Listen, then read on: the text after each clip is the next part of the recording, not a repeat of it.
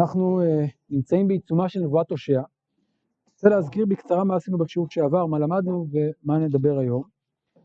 בשיעור שעבר סיימנו את חטיבת הנבואות הראשונה בספר הושע, דיברנו על המבנה שלה, דיברנו על התפיסה של הגלות, אבל בעיקר מה שעשינו זה לנסות לבחון את הנבואה הזאת, את הקובץ הזה, את החטיבה הזאת, לאור נבואות אחרות של ספר הושע בספר הושע, ובעיקר לאור המציאות שבה פועל הושע. וראינו שהושע מדבר בתקופה שבה הוא רואה התעוררות בכל התחומים, במישור המוסרי, במישור המשפחתי, במישור הצבאי, הפוליטי, במישור הדתי, בכל התחומים הללו הוא רואה התעוררות, וכאמור ההתעוררות הזאת לאט לאט מתקדמת, או מהר מהר, לקראת התפרקות מוחלטת של ממלכת ישראל.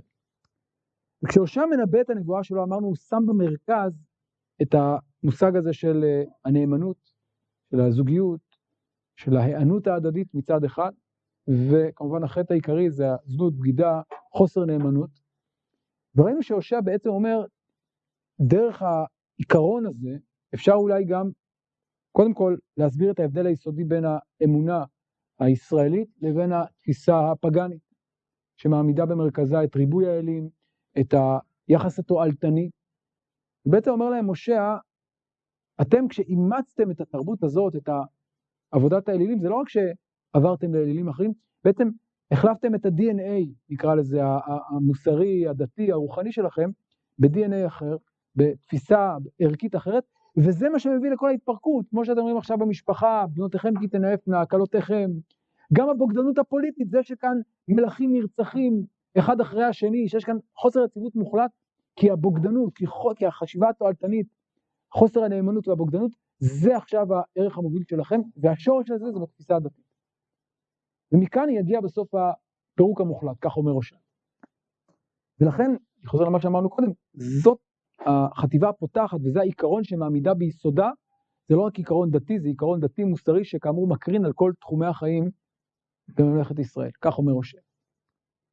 וזה סיימנו את השיעור שעבר. והיום אני רוצה ללכת עוד צעד אחד קדימה, ולנסות לראות את השורשים הרחבים יותר והעמוקים יותר של נבואת הושע ושל העקרונות הללו של הושע, וגם נלך אחורה אל ספר בראשית, כפי שעוד מעט נראה, וגם נלך קדימה להמשך ספר הושע ונראה עוד היבטים של העיקרון הזה. אז בואו נתחיל קודם בספר בראשית. רבים מהנביאים שהם מנבאים את חזונות אחרית הימים שלהם, חזונות אחרית הימים קשורים ובמידה מסוימת חוזרים אולי לתיאורי הראשית, תיאורי גן עדן, תיאורי הבריאה הראשונה. נראה את זה בשיעורים הבאים על ישעיהו, אבל אני חושב שהראשון שעושה את זה בצורה מפורטת זה הושע, ואת חזון אחרית הימים של הושע או העתיד של הושע, אני רוצה לבחון לאור סיפור גן עדן. בואו נחזור רגע לסיפור גן עדן, כן, ההתחלה של הכל. אפשר כמובן לבחון את סיפור גן עדן מכל מיני זוויות, אבל אני רוצה לבחון אותה מהזווית הזאת של הושע, של מושג הנאמנות והבגידה. תמונת הפתיחה אפשר לומר, או נקודת הפתיחה של סיפור גן עדן, זה יחסים הדדיים, הרמוניים בין היושבים השונים בגן, כן? מי נמצאים בגן? אדם, חווה, בעלי חיים, אם זה לא ישויות חיות, כן, אבל אדמה, אתה יודע מה? אדמה, עוד מעט נדבר על האדמה. מי עוד? הקדוש ברוך הוא, איך אנחנו יודעים? מתהלך בגן, הרוח גם הוא נמצא בגן. והתיאור הראשון הוא תיאור הרמוני, נכון? האדם, מה הוא עושה, מה תפקידו? מופקד, נכון? מה התפקיד שלו שם בגן? בואו נחזור רגע מה? לעובדה ולשומרה, נכון? ולשים שם את האדם אשר יצא. ולאדם הזה הוא לבדו, וזה לא טוב להיות לבדו, ולכן יש לו עזר כנגדו. לא רק שיש עזר כנגדו, הוא גם שר לשיר, הוא אומר לזאת תקרא אישה, כי מאיש לוקחה זאת, כלומר, איש ואישה, יש בינינו הדדיות, יש בינינו הרמוניה, יש בינינו אהבה. יש לו גם יחס לבעלי החיים, מה היחס שלו לבעלי החיים? לא אוכל אותם, קורא להם שמות, נכון? אוקיי, וכמובן הקדוש ברוך הוא, הוא נותן לו את ההורות, והוא נאמן להורות שלו, כלומר הכל עובד באופן הרמוני. איפה מתחיל הסיפור להתערער? בחטא. עכשיו, איך לפרש את חטא האדם הראשון? יש כמובן אין ספור פירושים, אבל אני רוצה לפרש את זה שוב מנקודת המבט הזאת של הושע, ולהציע את הפירוש הבא. אם נקודת המוצא היא נקודת מוצא הרמונית, הדדית, של אמון, מהו החטא העיקרי? מהו חטא האדם הראשון? לא נחזור רגע לפסוקים.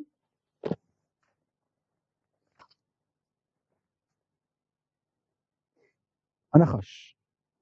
ויאמר הנחש של האישה, פרק ג' פסוק ד', לא בו תמותון. מה אומרת האישה? לא תאכלו. אלוהים אמר לא לאכול, למה? פן תמותון. כלומר, מה בעצם עושה אלוהים? הוא דואג לנו. מה אומר להנחש? לא בו תמותון. וזה העיקרון שתאמר, הארס שמטיל הנחש, שאומר, אלוהים לא דואג לכם. למי הוא דואג? לעצמו. כי יודע אלוהים, כי ביום אכולכם ממנו ונצקחו לכם, והייתם כאלוהים יודעי טוב ורע. במילים אחרות, למי הוא דואג? לעצמו, לא לכם, אל תאמינו לו. ולכן תאכלו. למה תאכלו? כדי שתהיו כמוהו. כלומר, הכל כאן זה יחסי כוח ושליטה, אז אם אתם רוצים כוח, כמו שהוא רוצה כוח, אז קדימה, תאכלו, כדי שתהיו כמוהו. הייתם כאלוהים יודעי טוב ורע. ננסה לתפוס את מקומו של אלוהים בגן, להיות, אם תרצו, אדון הגן. זה המעשה של אדם הראשון, זה המשמעות העמוקה של החטא, לפי הפירוש הזה, לא רק האכילה, לא רק מעבר על האיסור, אמר לא ואתה עושה כן, לא. פרי עץ הגן זה בעצם ביטוי לשאלה מי האדון בגן. אתה עושה הכל בגן, נכון? אתה אחראי על כל מה שקורה בגן, אבל יש פרי אחד שאמרתי לך לא לגעת בו, אל תיגע בו. למה? כי אני אמרתי, אני האדון. רק כשאתה אוכל מפרי עץ, מה אתה בעצם אומר? אני אעשה מה שאני רוצה, אני האדון. אתה מפר את האמון. ומה התוצאה? אם נדלג שוב בזריזות, לא נקרא את כל הסיפור כמובן, מה התוצאה של הסיפור הזה? מה ההשלכות שלו? קללות. ויאמר ה' אלוהים לאישה, מה זאת עשית? ויאמר השם אלוהים לנחש, כי עשית זאת ארור אתה מכל הבהמה, אז קודם כל קללה, ואיבה השיב בינך ובין האישה ובין זרעך ובין תערור לשופך ראש, ואתה תשופנו עקב. שימו לב, קודם הנחש והאישה דיברו ביניהם ככה כמו ידידים, ומה יקרה עכשיו מכאן ואילך? איבה. הוא ישופך, כלומר, מה יהיה היחס בין האדם לבין הנחש? איבה, רצון להמית אחד את השני, הוא ישופך ראש, אתה תשופנו עקב, עוינות. מה היחס בין האיש לאישה? מה קורה? וקודם כל, האישה, הרבה יצבונך והרונך, בעצם צדדי בנים, ואל אישך תשוקתך והוא ימשול בך, כלומר, היחסים יהפכו מיחסים של הדדיות, של הרמוניה, ליחסים של שליטה, מרות, בעלות, הוא ימשול בך. מה קורה לאדם? ארורה האדמה בעבורך. בעיצבון תאכלם. כן, לאישה נאמר בעצב, לאדם נאמר בעיצבון, וקוץ ודרדר תצמיח לך, אכלתה את עשב השדה וכולי. במילים אחרות מה אומר לו? מה יקרה לך? היחסים בינך לבין האדמה לא ישוב להיות כמו שהיו, כלומר, האדמה מקוללת, היא לא תצמיח לך מה שצריך, היא לא תצמיח קוץ ודרדר, אתה תשוב אליה, כלומר, זה היחסים הטובים ביניכם ייפגמו, וכמובן העיקר, וזה הסוף, ויגרש את האדם וישכם מקדם לגן עדן את הכרובים. כלומר, מה מערכת היחסים האחרונה שכאן מתערערת? האדם עד עכשיו היה בגן עדן, אלוהים מתהלך בגן, עכשיו הוא מגורש מגן עדן, הוא כבר לא נוכח מאלוהים, הוא נמצא מרוחק מאלוהים, והדרך לגן עדן סגורה, חתומה, יש כרובים, יש להט החרב, אין לו אפשרות לחזור למצב הזה של מפגש, נוכחות ישירה של הקדוש ברוך. אז כל מערכות היחסים נשברות, כל מערכות האמון נשברות, איש ואישה, בני אדם ובעלי חיים, האדם והאדמה, ובני האדם ואלוהים, הכל מתרסק בעקבות החטא הזה, כי זה בדיוק הסיפור של החטא, שבירת האמון, חוסר אמון, ערעור, ניסיון להשתלט וכו'. עכשיו אני רוצה לחזור מסיפור גן עדן אל נבואת הושע. ואני חושב שנבואת הושע, כשקוראים אותה לאור סיפור גן עדן, היא ממש מספרת לנו על האיחוי של כל מערכות היחסים הללו שהזכרתי. נתחיל רגע מערכת היחסים של אדם ובעלי חיים, בואו נחזור רגע להושע, פרק ב'.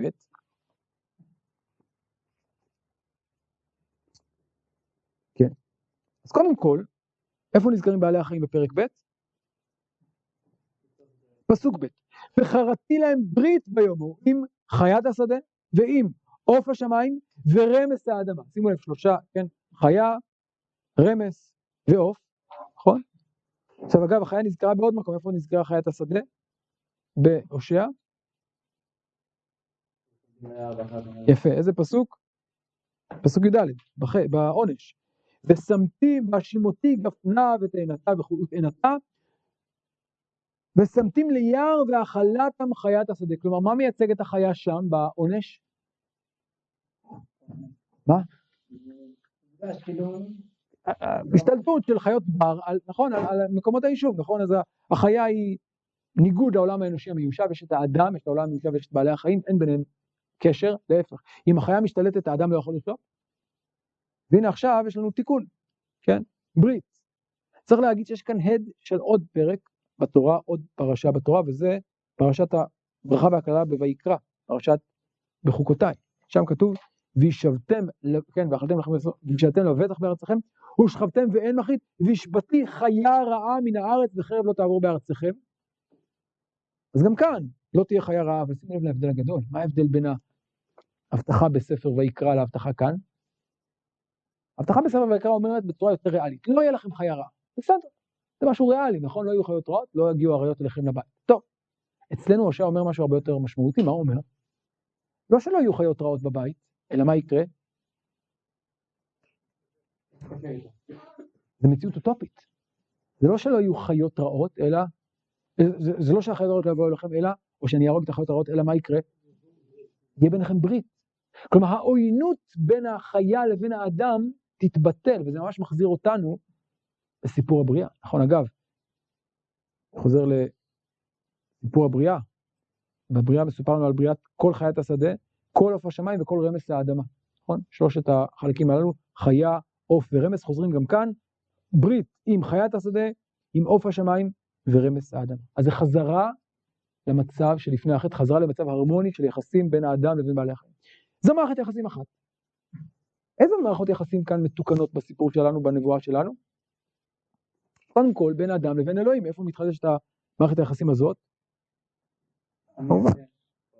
לכן הנה הולכים לפתח, כל הנמשל הוא בעצם, ולוקחתי המדבר ודיברתי על ליבה ונתתי לה את כרמיה משם, תקרי אישי, כלומר יש כאן סיפור של איחוי מערכת היחסים במדבר, בשיבה למדבר, בין האדם, בין העם לבין הקדוש ברוך הוא, גם מערכת היחסים הזאת מתוקנת. אבל עוד מערכת יחסים מתוקנת כאן, כי אמרנו שיש למערכת היחסים הזאת מטאפורה, מה המטאפורה שלה? איש ואישה. וכאן אני רוצה לחזור שוב לסיפור גן עדן. אמרנו שסיפור גן עדן מעמיד במרכז מערכת היחסים בין איש לאישה. איך פותחת מערכת היחסים הזאת? על כן יעזוב איש את אביו ואת אמו ודבק באשתו ויהיו לבשר אחד. זה תיאור הרמוני, תיאור הדדי, איש ואישה. למה היא נקראת אישה? כי מאיש, יש לנו איש ויש לנו אישה. מה קורה בסוף סיפור גן עדן?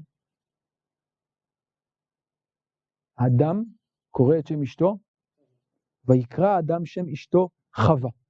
כי היא הייתה אם כל חי. למה הוא נותן לה עוד שם? למה קורא לה חווה? מה משתנה? מה ההבדל בין לזאת יקרא אישה כי מאיש לוקח הזאת, לבין ויקרא אדם שם אשתו חווה כי היא הייתה אם כל חי? אחרי החטא, אחרי העונש. מה ההבדל? אז גם לפני זה אולי לא ילדים, אבל למה הוא קורא לה עכשיו חווה? כלומר, מה ההבדל בין אם הוא קורא לה אישה לבין הוא קורא לה חווה? מה? יש לך פונקציה, מה הפונקציה שלך? להביא ילדים, כן? מה מערכת היחסים בינינו? כן, את מביאה, אני צריך אישה כדי שתביא לי ילדים. כן? מה קורה בסיפור הראשון בשיר ששר האיש לאישה? איש ואישה, מה מאפיין אותם? הדדיות, איש ואישה, נכון? ודבק באשתו. דבקות, אהבה, הדדיות. והנה שימו לב, השם אישה מתחלף בשם חווה, שהוא ביטוי לשליטה של האיש באישה ושל הפונקציונליות של היחסים הללו. כן? זו הכללה. זה מזכיר לנו את הכללה, את דברי הכללה, ואל אישך תשוקתך והוא ימשול בך. כן. אוקיי. עכשיו אני רוצה לחזור לשאלה, מה מתחולל במערכת היחסים הזאת בספר הושע, אבל לפני זה אני רוצה ללכת לעוד איזה משהו שנמצא באמצע. אמרנו שהושע הראשון שמזכיר בצורה מפורשת את המטאפורה הזאת, אבל יכול להיות שהוא נשען על ספר שקדם לו, חיבור שקדם לו, והוא שיר השירים.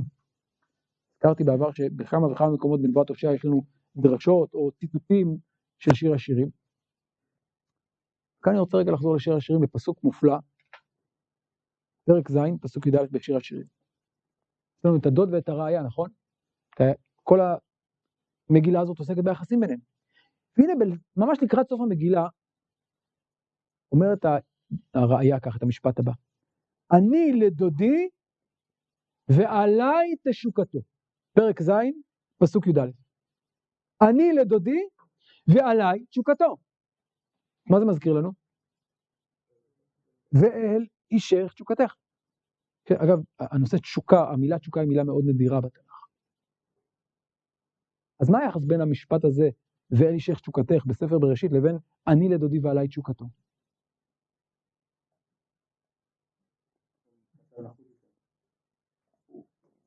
מה קורה כאן? כן, אבל מה קורה כאן? אז מה קורה בשיר השירים?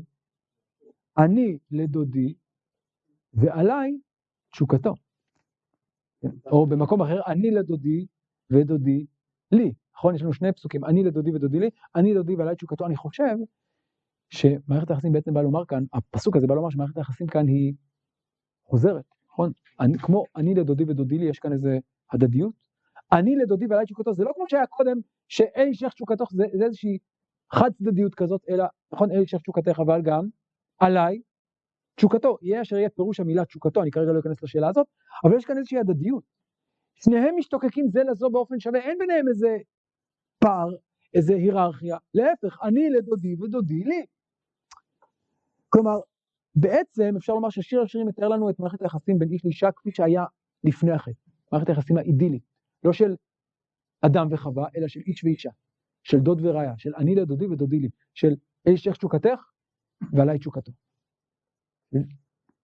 הרמוניה במערכת היחסים. עכשיו, אמרתי קודם ששיר השירים מעדד הרבה בספר הושע, ואני רוצה לחזור, כן, קראנו בשיעור שעבר. מהלך מאוד דומה מופיע בספר הושע בפרק שקראנו קודם, פרק ב', והיה בהם הוא, יום אדוני תקראי אישי, ולא תקראי לעוד בעלי. ראינו שיש שני מובנים לפסוק הזה, מובן אחד הוא ביחס לעבודה זרה, אישי ולא בעלי, בלי שמות הבעלים, אבל מובן נוסף קשור לאותה מטאפורה של איש ואישה, נכון? מה זה תקראי אישי ולא תקראי לעוד בעלי? לאן אנחנו חוזרים כאן? לזאת תקרא אישה כי אם איש ואישה, לא אדם וחווה, אלא איש ואישה, לפני החטא ולא אחרי החטא. תקראי אישי ולא תקראי לעוד בעלי. אז אני עוזב כרגע את הנמשל, שזה יחסי הקדוש ברוך הוא בישראל, גם המשל כאן מקבל תיקון, גם המשל בעצם מתאר לנו כאן איזשהו תיקון וחזרה למצב הרמוני של איש ואישה, כמו בשיר השירים, אני לדודי ועליי תשוקתו, כן?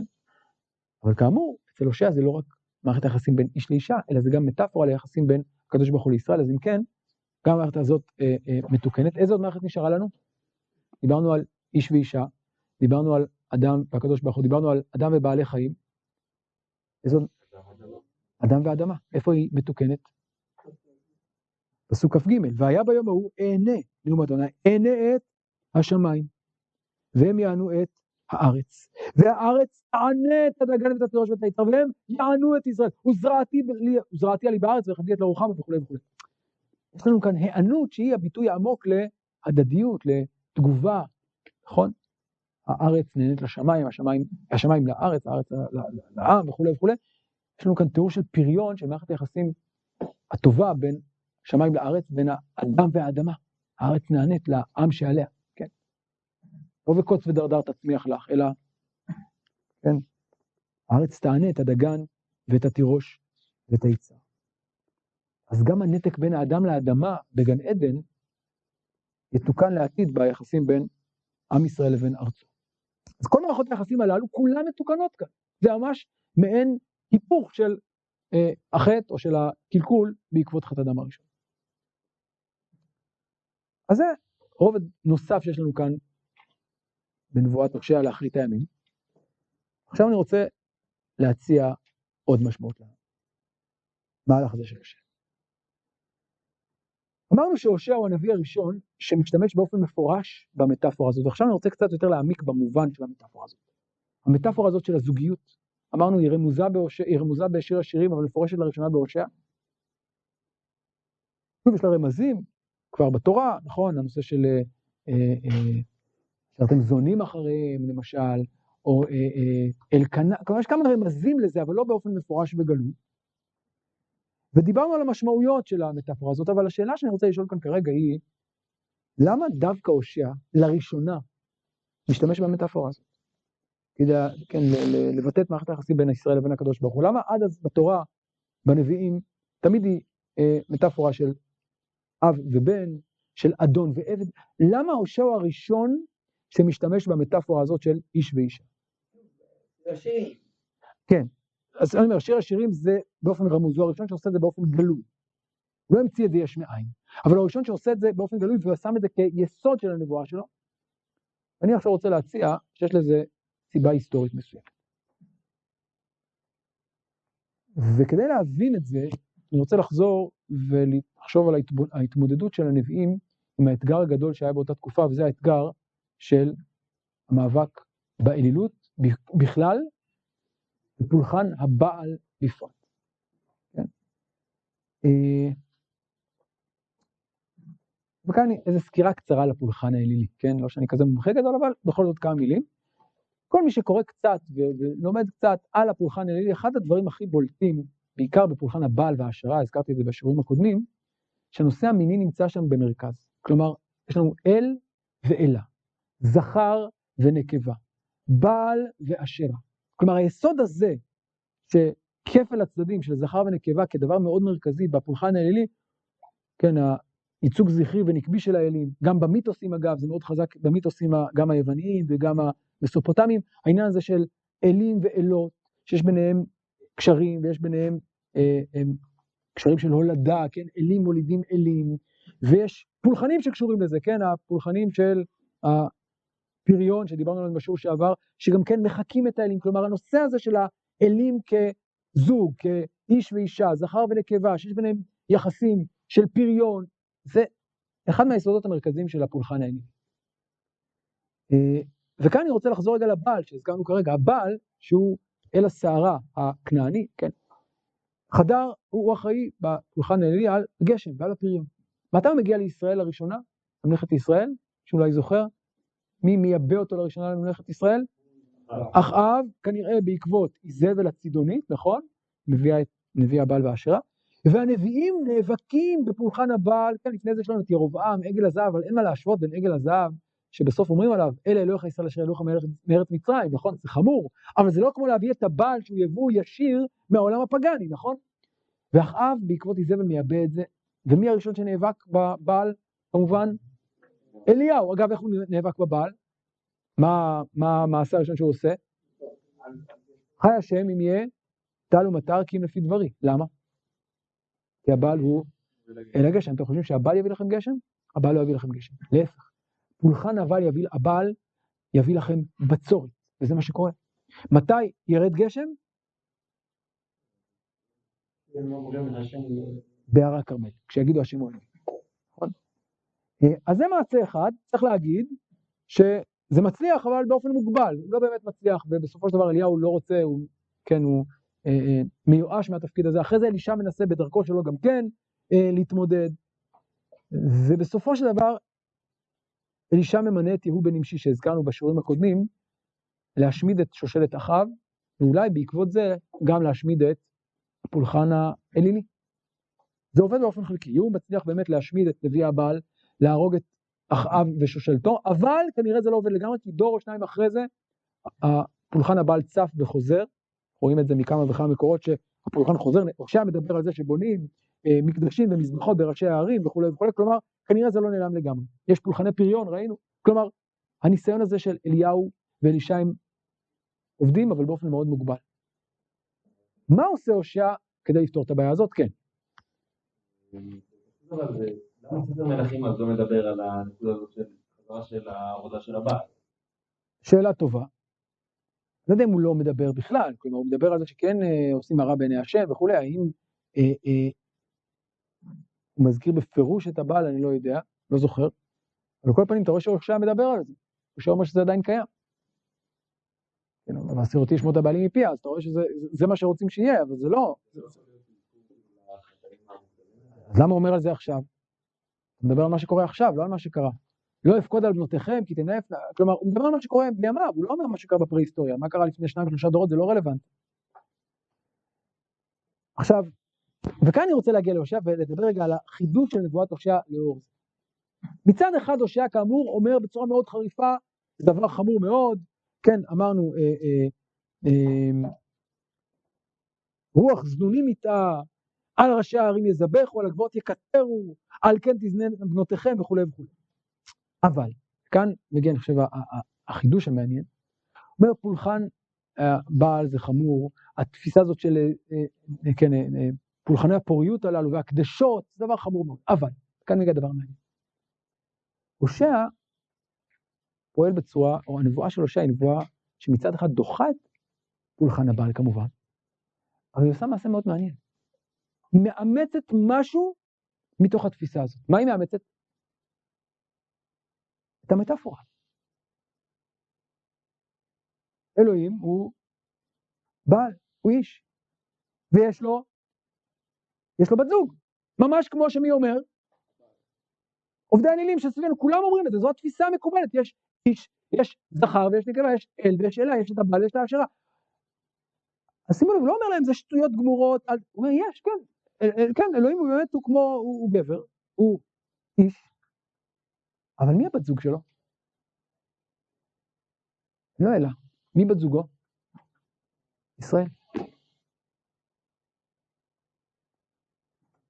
מעניין, כלומר, בבחינת שמאל דוחה, בימין מקרבת כזאת, אם תרצו, שהוא לוקח, כלומר, במקום להיאבק לגמרי, לבטא לגמרי את הרעיון הזה, הוא אומר, אני מעלה ממנו איזה ניצוץ מסוים, איזה רעיון מסוים, אבל כמו אולי שהרמב"ם אומר על הקורבנות, כן, שתורת הקורבנות לפי הרמב"ם היא בעצם התמודדות עם הפולחן האלילי, כלומר לא היה צריך על קורבנות, מה לעשות שכולם עובדים אלים עם קורבנות, אז גם אתם תעבדו, אבל איך תעבדו? באופן נכון, באופן מדויק כמו שאני מצווה, לא כמו שאתם עושים. כך אומר גם משה. בואו ניקח את הרעיון הזה של איש ואישה, של זוגיות, אבל בואו ניתן לו משמעות אחרת, זה לא שיש כפל בשמיים, יש אל ויש אלה, יש בעל, לא, יש אל אחד בשמיים, אל אחד בכל העולם, שליט. ויש לו בת זוג, אבל בת זוג היא לא אלוהית, היא אנושית. מי בת זוגו? העם. וכאן אני רוצה להגיד, חדד את הנקודה הזאת, זה לא סתם זוגיות כמובן, במובן האלילי, על מה מבוססת הזוגיות הזאת? כן, על ברית. ולכן, ועכשיו אומר להם, אתם צודקים שהזוגיות הזאת קשורה לפריון, וככה יש צמיחה ופריון, אבל לא כמו שאתם חושבים שאם אתם תחכו באופן מלאכותי, בזנות, את המעשים הללו, אז יהיה פריון, אלא להפך. מה מביא לפריון? לא הזנות הפולחנית, אלא מה? הברית. הנאמנות המוחלטת לברית הקדומה, נכון? והרסתיך לי באמונה וידעת את השם. אז אם כן, את המקום של הפולחן האלילי, של הפריון, של הזנות המקודשת הזאת, בתפיסה האלילית, מחליפה תפיסה מוסרית שאומרת שהנאמנות נמצאת במרכז, שהברית בין אלוהים לבין עמו נמצאת במרכז, ואם העם יהיה נאמן, זה יביא בסוף לפריון ולצמיחה ולהיענות של כל היסודות, לשיבה לראשית הבריאה, לתיקון מערכות היחסים, זה מה שמביא בסוף לפריון. לפי הצעה הזאת בעצם, כל העיקרון הזה, החידוש הגדול של נבואת הושע, שהוא לא יש מאין, הוא בעצם תגובה ישראלית עמוקה לאתגר האלילי. לוקחת את העיקרון החיצוני ונותנת לו משמעות יהודית, ישראלית, פנימית. ולאור זה אני רוצה עכשיו להצביע על עוד, ללמוד עוד פרק אחד או שניים איתכם בנבואת הושע, שקשורה למהלך. בעקבות המטאפורה הזאת, הושע אני חושב שם במרכז נבואתו לא רק מטאפורה אלא גם ערך. מהו הערך המרכזי בנבואת הושע? דיברתי על נאמנות, אבל יש מושג שהושע משתמש בו כמה פעמים, דעת אלוהים. האידיאל הזה של דעת אלוהים הוא אידיאל שהושע מעמיד אותו בכמה וכמה הזדמנות, עוד מעט נדבר אליו. הדוגמה אולי הבולטת ביותר זה ראינו בעבר, והרסתיך לי באמונה ומה עשי? וידעת את השם. עכשיו, מה זה וידעת את השם? עוד מעט נראה. אבל בלי ספק המונח וידעת את השם קשור למטאפורה הזאת של איש ואישה, של זיקה, של הדדיות. כדי להבין לעומק את המטאפורה הזאת, אני רוצה לחזור למקום הראשון בתנ"ך שבו מופיעה המטאפורה הזאת. או הביטוי הזה, האידיאל הזה. איפה הוא מופיע לראשונה? מישהו לא יודע? איפה? לא, אני מדבר עכשיו על הערך הדתי של ידיעה, ידעת את השם, ידיעת השם. איפה המפעל הראשונה? בתנ"ך. כי ידעתיו זה השם יודע את האדם. איפה יש אידיאל שאדם צריך לדעת את השם? בתורה זה לא מופיע, זה די מפתיע, אני בדקתי. ידעת עם לבביך, זה אתה יודע, אבל דעת אלוהים, במובן, לא ידעת, כן, לדעת את השם, לא לדעת ש, לדעת את. שמואל. הפעם הראשונה שאני מצאתי זה שמואל, וכבר הזכרנו בשיעור שעבר, שהושע מתייחס הרבה לספר שמואל. אתם זוכרים שדיברנו על נושא של אהרון בספר שמואל ובנבואת הושע. הנה גם כאן, ועוד נראה כמה קשרים מאוד עמוקים בין הושע לבין שמואל. בואו נפתח רגע בתחילת ספר שמואל, פרק ב' פסוק י"ב. כן? פרק ב' בעצם מתאר לנו את הפער המתרחב בין מוסד הכהונה, בין בית אלי, בין משכן שילה, שהולך ומסתאב, הולך ומושחת, לבין עלייתו של האלטרנטיבה בדמותו של מי? שמואל. ומה ההבדל בין שמואל לבין בני אלי? כל פרק ב' בעצם מתאר לנו את הניגוד ביניהם. בואו נראה את שמואל ב', שמואל א' פרק ב' פסוק י"ב. מה נאמר על בני אלי? ובני אלי, בני בליעל, לא ידעו את השם. מה יש להגיד עליהם? הם לא יודעים את השם. זה החטא הגדול שלהם. כלומר, הם כהנים. נכון, הם עובדים במשכן. הם מקריבים, אבל הם לא יודעים את השם. מה נאמר על שמואל בפרק ג'?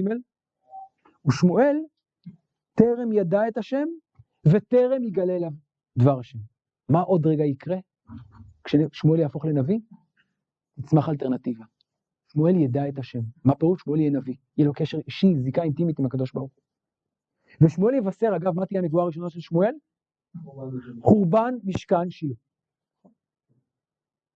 במילים אחרות, אני רגע מצאת את הנקודה הזאת, אומר לנו ספר שמואל כך, דעת השם זה בעצם גילוי דבר השם בפי נביאיו, וזה מנוגד לעבודת כהנים שהם עובדים באופן טכני, חיצוני, מקריבים קורבן, אבל לא יודעים את השם. להפך, הם עובדים את השם, אבל לא יודעים אותו, ומחללים את קדושת מקדשו, משכנו. אז קודם כל זה המושג דעת השם, שראינו אותו גם בספר הושע וגם בספר שמואל, אבל אני רוצה ליצור את ההוצאה ולטעון שספר הושע גם מפרש את ספר שמואל בדיוק בהקשר הזה. בואו נדלג רגע לפרק ד', הפרק הבא. פרק ד' הוא סוג של פירוש, אם תרצו, לספר שמואל פרק ב', כך נאמר עכשיו. אז הושע אומר להם כך, פרק ד' פסוק א', נחזור לזה בהמשך, אומר להם, כן, ריב להשם יושבי הארץ, אתם כולכם חוטאים, אבל איפה החטא הזה נעוץ, איפה השורשים של החטא, שימו לב, פרק ד' פסוק ו'. אולי נתחיל פסוק ד'. אך איש על ירב ועל יוכח איש ועמך כמריבי כהן, וחשלת היום וחשל גם נביא עמך הלילה ודמיתי עמך. נדמו עמים מבלי, שוב זה פסוקים קשים, אני לא אכנס כרגע לפירוט שלהם, אבל שימו לב שהוא מתייחס כאן לנביאים ולכהנים, למנהיגים שהם אחראים על החטא. נדמו עמים מבלי הדעת, למה לעם שלי אין דעת? שימו לב, כי אתה הדעת מה עשתה, מי זה אתה? לא. והמאסך מכהן לי. מי הוא פונה כאן? לכהן, שהוא מאס אותו, אתה הדעת מה עשתה? מועס הדעת אלוהים? והמאסך מכהן לי. ותשכח תורת אלוהיך, אשכח בניך גם אני. הפסוק הזה ממש צועק. למה הוא רומז? איזה כהן שוכח את דעת אלוהים? במפורש, איזה כהן נמאס מלהיות כהן במפורש, איזה כהן בניו נדחים מכהונה, אלי. בעצם מה אומר לנו כאן הושע? אני חוזר לסיפור הזה של שמואל, יש אנשים שיש להם תפקידים דתיים, מוסדיים, כן, רשמיים, הם כהנים, הם עובדי אלוהים, אבל הם לא יודעים את השם, זה הסיפור של אלי. זה, אפשר לומר, הדגם המובהק לאדם, שהוא כאילו עובד אלוהים, שיש לו תפקיד, פונקציה במוסד, אבל הוא עושה בדיוק את הדבר הפוך, הוא לא יודע, הוא עובד אלוהים, ויכול, אבל הוא לא יודע את אלוהים, ולכן עונתו יהיה, כן, הדעת מאסתה. יותר מזה, אומר לו, בעצם אתה מביא לכך שהעם לא יודע את אלוהים. אתה מואס את הדעת אלוהים, אני אמאס אותך מכהן. למה? אבל מה אלי עשתה? הוא לא הוכיח אותם. הוא לא הוכיח אותם. תחת השם. שמואל לא. אז שוב, אגב, אני אומר, יש כאן מדרש על ספר שמואל, הרי ברור שהוא לא רק מפרש את ספר שמואל, הוא מתייחס למציאות עכשיו. כן, למה שקורה עכשיו, להנהגה הדתית עכשיו, אבל הוא רומז לסיפור של אלי, שלא, כן, שהוא בסוף לא חניך את בניו כמו שצריך במובן הזה, ויותר מזה, ואני מדלג רגע לעוד פסוק אחד, פסוק זין, כי רובם כן חטאו לי, כבודם בקלון אמיר, חטאת עמי יאכלו ואל עוונם יקצו נפשו. שימו לב, הפסוקים הללו שוב מחזירים אותם לספר שמואל. מה זה כרובם כן חטאו לי? כרובם הכוונה ככל שאני גיבלתי אותם, מה הם עשו במקום זה? חטאו לי. כלומר, כפיות טובה. אני נתתי להם מקום מכובד, גידלתי אותם, והם מנצלים את זה לטובתם. זה כמובן מזכיר לנו את מה? שוב את נאלי. אם נמשיך הלאה, מה זה כבודם בקלון אמיר? יש להם עכשיו כבוד, מעמד, אני אחליף, אני אמיר את הכבוד בקלון, בביזיון. שימו לב, ממש אותם מונחים מופיעים בספר שמואל א' פרק ב' בנבואה שנאמרת לאלי. כך הוא אומר לו, כי מכבדי אכבד ובוזי יקלו, כבודם בקלון אמיר. בדיוק אותו דבר. אתם קיבלתם כבוד, קיבלתם מעמד שם שמיים, אתם ניצלתם את זה לכבודכם, כבודם בקלון אמיר, בוזי יקלו. הלאה, מה זה חטאת עמי יאכלו ואל עוונם יקצו נפשו? מה שמשהו מתיח כאן בכהנים? מה זה חטאת עמי יאכלו? מה שהכהנים עושים, נכון? מה הכהנים עושים? כהנים אוכלים ובעלים מתכפרים, נכון? זה מה שקורה בחטאת. הכהן אוכל את הקורבן, את הבשר, והאדם זוכה לכפר. מה אומר הנביא? מה זה חטאת עמי יאכלו ואל עוונם יקצו נפשו? יש כאן איזו אמירה אירונית קצת. אפשר לפתוח את החלון קצת, שיהיה לנו אוויר, נכון? קצת חם. כן, מה הכוונה כאן? מה זה חטאת עמי יאכלו ואל? הם רוצים שהם יחטאו, למה? כדי לקבל כמה שיותר אוכל.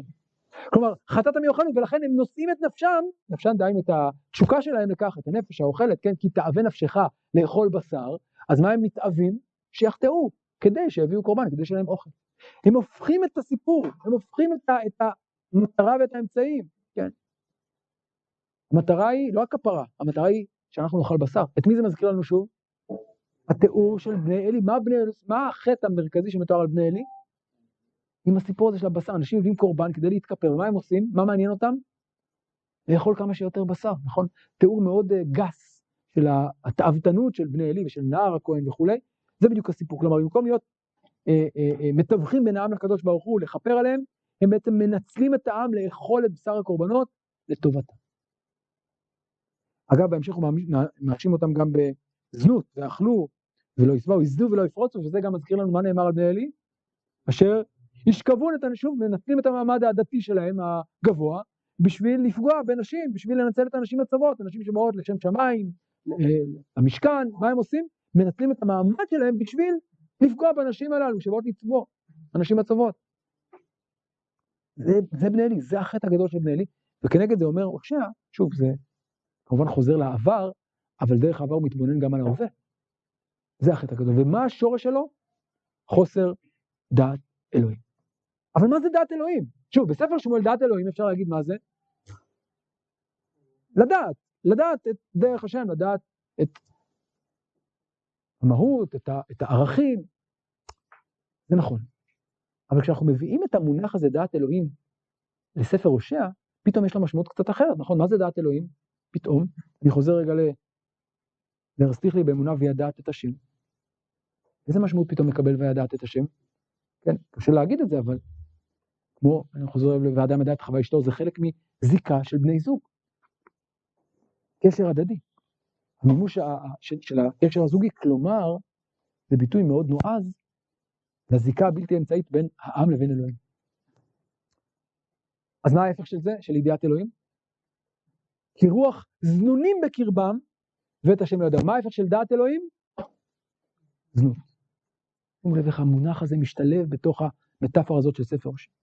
אז דעת אלוהים, כאמור, יסודו בספר שמואל, בניגוד שבין הכהן לבין הנביא, בין בני אלי לבין שמואל, ראינו שהושע מפרש לאור זה את הביקורת שלו על המנהיגים של זמנו, דרך מושג דעת אלוהים, אבל אני רוצה להגיד יותר מזה, הנביא הולך עוד צעד אחד קדימה, ואומר לנו לא רק במושג הזה של הכהנים, בעולם הדתי זה מתחולל המושג הזה, יש לו עוד הקשרים. וכאן אני רוצה רגע לדלג, לסוף ספר הושע, בואו נדלג רגע לפרק י"ג. הושע שם אומר דבר מאוד מפתיע. ודאי שוב חוזר לספר שמואל, פרק י"ג, פסוק י'.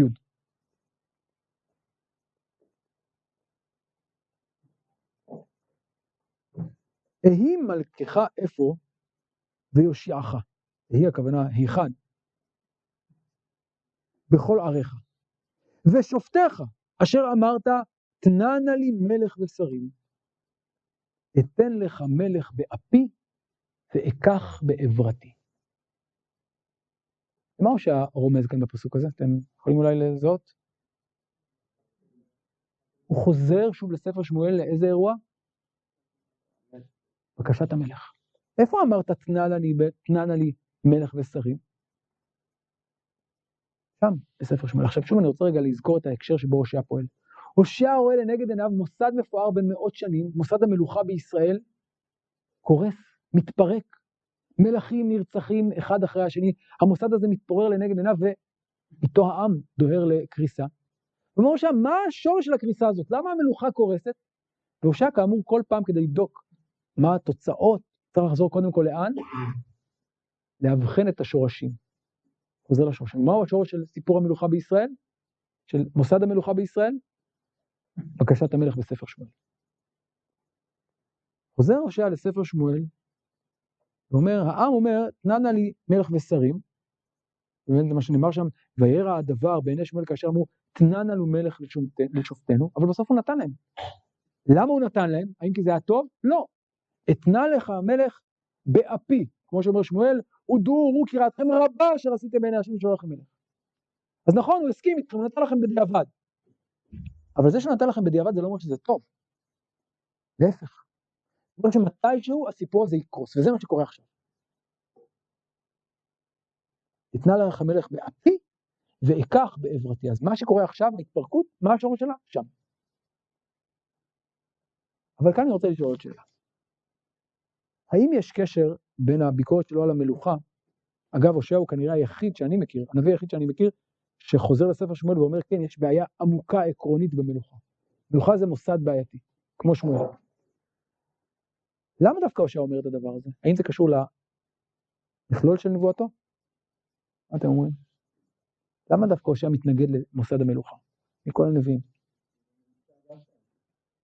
מה זה מלך? ומה הביקורת של שמואל על המלך? מה אומר הקדוש ברוך הוא לשמואל? כי לא אותך מעשו, כי אותי מעשו אם לא חלם. מה זה בעצם מלך? עד עכשיו היה לכם קשר אינטימי, אתם והקדוש ברוך הוא, שם אלוהיכם מלככם. מה הכנסתם לתוך הקשר הזה? לתווך. עוד דמות שאתם צריכים להיות נאמנים אליה, רגע, אם אתם נאמנים למלך, זה אולי אומר שאתם מחלקים את הנאמנויות שלכם. למי אתם יותר נאמנים? למלך או לקדוש ברוך הוא? מי השליט שלכם?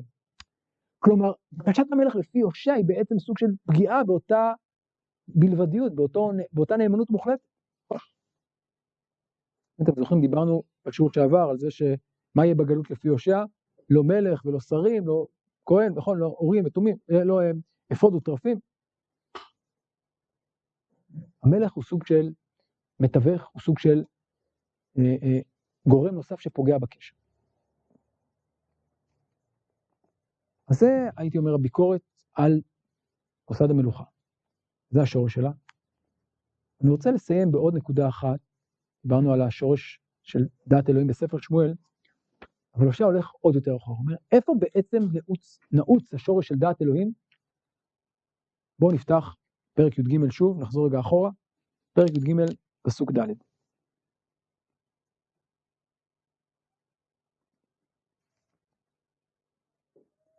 ואנוכי אדוני אלוהיך מארץ מצרים, ואלוהים זולתי לא תדע, ומושיע עין בלתי, אני ידעתיך במדבר בארץ תלעובות. לאן הפסוקים האלה מחזירים אותנו? מעמד הר סיני. עכשיו אני רוצה שנשווה רגע בין מעמד הר סיני לבין, או בין עשרת הדיברות לבין מה שכתוב כאן. איזה הבדל אתם מוצאים בין מה שאומר הושע לבין עשרת הדיברות שמופיעים בתורה? קודם כל, מהו הדמיון? אנוכי השם אלוהיך, אנוכי השם אלוהיך, אשר הוצאתיך מארץ מצרים, מארץ מצרים, נכון? איזה הבדלים יש לנו כאן? איזה שינוי יש כאן מעשרת הדיברות? ואלוהים זולתי לא תדע, מה זה מזכיר לנו? לא יהיה לך ולא יהיה לך, כלומר, אנוכי השם אלוהיך ולא יהיה לך, אנוכי ולא יהיה לך מפי הגבורה שמענו, נכון? הנה, שני הדיברות הראשונות. אבל מה מוסיף כאן הושע שלא נאמר בפירוש בעשרת הדיברות? ואלוהים זולתי לא תדע. מה כתוב בתורה? לא יהיה. מה הוא שאל? לא, זה לא רק לא יהיה, זה לא תדע. כי מה פירוש אלוהים אחרים? מה זה אלוהים אחרים? זה להכניס עוד, זה לא סתם עבודה זרה. זה נאמנות אחרת. אלוהים, יש לנו קשר בלבדי ביני לבינכם, בין עם ישראל לבין הקדוש ברוך הוא. אם אתם הולכים לאלוהים זולתי, אתם יודעים, אתם בעצם בוגדים. שוב אנחנו חוזרים כאן לעניין של דעת אלוהים במובן של נאמנות, של מסירות, של בלבדיות. ואלוהים זולתי לא תדע. אז זה חשפת אחת, אבל יש כאן עוד דבר מעניין, שימו לב. אני ידעתיך במדבר בארץ צלובות. שוב ידיעה, מה ההבדל בין הידיעה הקודמת לידיעה השנייה? מה נוסף כאן בפסוק הבא? מה אומר הפסוק ה'? הדדיות. אתה לא תדע, אתה יודע רק אותי, אלוהים זולתי לא תדע, אבל מצד שני, אני ידעתיך במדבר. והמדבר כמובן, את מה הוא מעדד לנו? קודם כל, יציאת מצרים כמובן, את המדבר, אבל שוב, את פרק ב', נכון? את המדבר, והולכתי המדבר ודיברתי על ליבה, המדבר שבו התחיל הקשר והמדבר שבו התחדש הקשר, אני ידעתיך, אלוהים זולתי לא תדע, הידיעה הדדית היא השורש של מערכת היחסים הזאת, כמובן, גם העבודה זרה, גם האלילים וגם המלך פוגעים.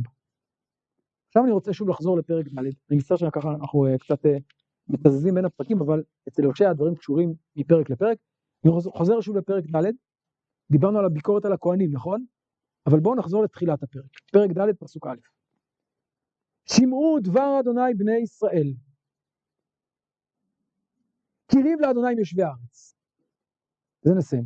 כי אין אמת ואין חסד ואין דעת אלוהים בארץ. עלו וחחש ורצוח וגנוב ונעוף פרצו ודמים בן עמים נגעו, על כן תאבה לארץ ואומלל כל יושב בה בחיית השדה ובראש השמים וגם דגים יאספו. ועכשיו הוא ממשיך עם הביקורת על הכהנים. אני רוצה רגע להתבונן בפסוקים האלה. לאן חוזר הושע בפסוקים האלה? מה? 10 הדיברות, אבל איזה 10 הדיברות? בעיקר, המחצית השנייה, הלא, כחש, רצוח, גנוב, נעוף, כן, יש כאן כמעט, לא ניכנס כרגע להבדלים, מה יש כאן, יש לנו כאן, אבל באמת את רוב החמישייה השנייה, נאמר, בין אדם למקום, בין אדם לחברו, אז אין אמת, ואין חסד, יש הלא, כחש, רצוח, גנוב, אבל, שימו לב הדבר המעניין הבא, למה יש הלא וכחש ורצוח? כלומר, למה בני ישראל עוברים על המחצית השנייה של 10 הדיברות על בן אדם לחברו? כי ריב להשם, כי אין אמת, ואין חסד, ואין דעת אלוהים בארץ. מחזיר אותנו לאן? ורסתיך לי לעולם, בצדק, בחסד, ורסתיך לי באמונה, וידעת את השם. אבל אם אין דעת אלוהים, כלומר, אם אין את המחצית הראשונה, שאנוכי השם אלוהיך ולא יהיה לך, אז מה התוצאה? הלא, וכחש, ורצוח, וגנוב, ונעוף, הלא, כן, אז שימו לב, מתחיל בהלא וכחש, לא מתחיל בלא תרצח. למה לא וכחש? מה החטא הבסיסי? מה זה מתחיל? בגידה, שקר, ואחרי זה יש לנו גם גניבה, רצח וגניבה וניוף, אבל בעצם הכל ממה הוא נובע? מזה. מזה שיש את ההפרה היסודית של דעת אלוהים. אם אין את ברית האירוסין הזאת של דעת אלוהים בארץ, של חסד ואמת, אם אין את העוגן היסודי הזה, אז הכל מתפרק, כן? במילים אחרות, הושע מפרש את היחס בין החמישייה הראשונה לחמישייה השנייה ב10 הדיברות, ואומר, השורש, העוגן זה אנוכי ולא יהיה לך, לא רק כי זה בין אדם למקום, זה בעצם מעגן את הערך היסודי של נאמנות, כן? של יושר. ברגע שזה הופר, האמת והחסד ודעת אלוהים נהדרים, אז תומכת שבועת שקר, הלא וכחש. אגב, מה זה שבועת שקר? אתה נשבע באלוהים, אתה משקר. ואז יש לך גם רצח וגניבה וניוף. זה התוצאה, כן? הם כאדם עברו ברית ועברו את ברית. אז זה הסיפור. במילים אחרות, אצל הושע, שני החלקים האלו קשורים זה בזה, אבל השורש, לפי הושע של כל המערך הדתי הזה, של כל המערכת הרוחנית, הדתית, המוסרית, היא במושג הזה דעת אלוהים, במובן העמוק שהוא מקנה לו. טוב, אז נסכם, ראינו כאן את הושע, גם כמי שכן, לאורך כל הספר שלו, מתחילתו ועד סופו, כמי שהמטאפורה הזאת מלווה אותו, ראינו את השורשים של המטאפורה גם בספר בראשית, גם בספר שמואל, אבל ראינו איך הדברים גם מתמודדים הבעיות היסודיות שאיתם מתמודד הושע הנביא בתקופתו ובזמנו בממלכת ישראל המתפוררת. לכן האידיאל הזה של דעת אלוהים בעיני הושע הוא השורש של הכל, הוא גם מבטא את הרעיון המוסרי וגם הדתי, כאמור מבוסס על התפיסה הזאת של זיקה בין אלוהים לקדוש, לעם ישראל, בין איש לבין אישה, במובן העמוק שלו והראשוני שלו. בשיעור הבא אנחנו נשלים את ספר הושע ונלמד נבואה אחת אחרונה, הפעם לא נדלג מפסוק לפסוק, נלמד את הנבואה החותמת את ספר הושע, הנבואה שמניח מוכרת לכם, שובה ישראל עד השם אלוהיך, ונלמד אותה, אבל לא רק שלעצמה, אלא לאור כל מה שראינו, נראה שהנבואה הזאת היא בעצם סוג של סיכום לכל המהלך שראינו עד עכשיו, אז בזה נשלים את הלימוד שלנו בספר הושע.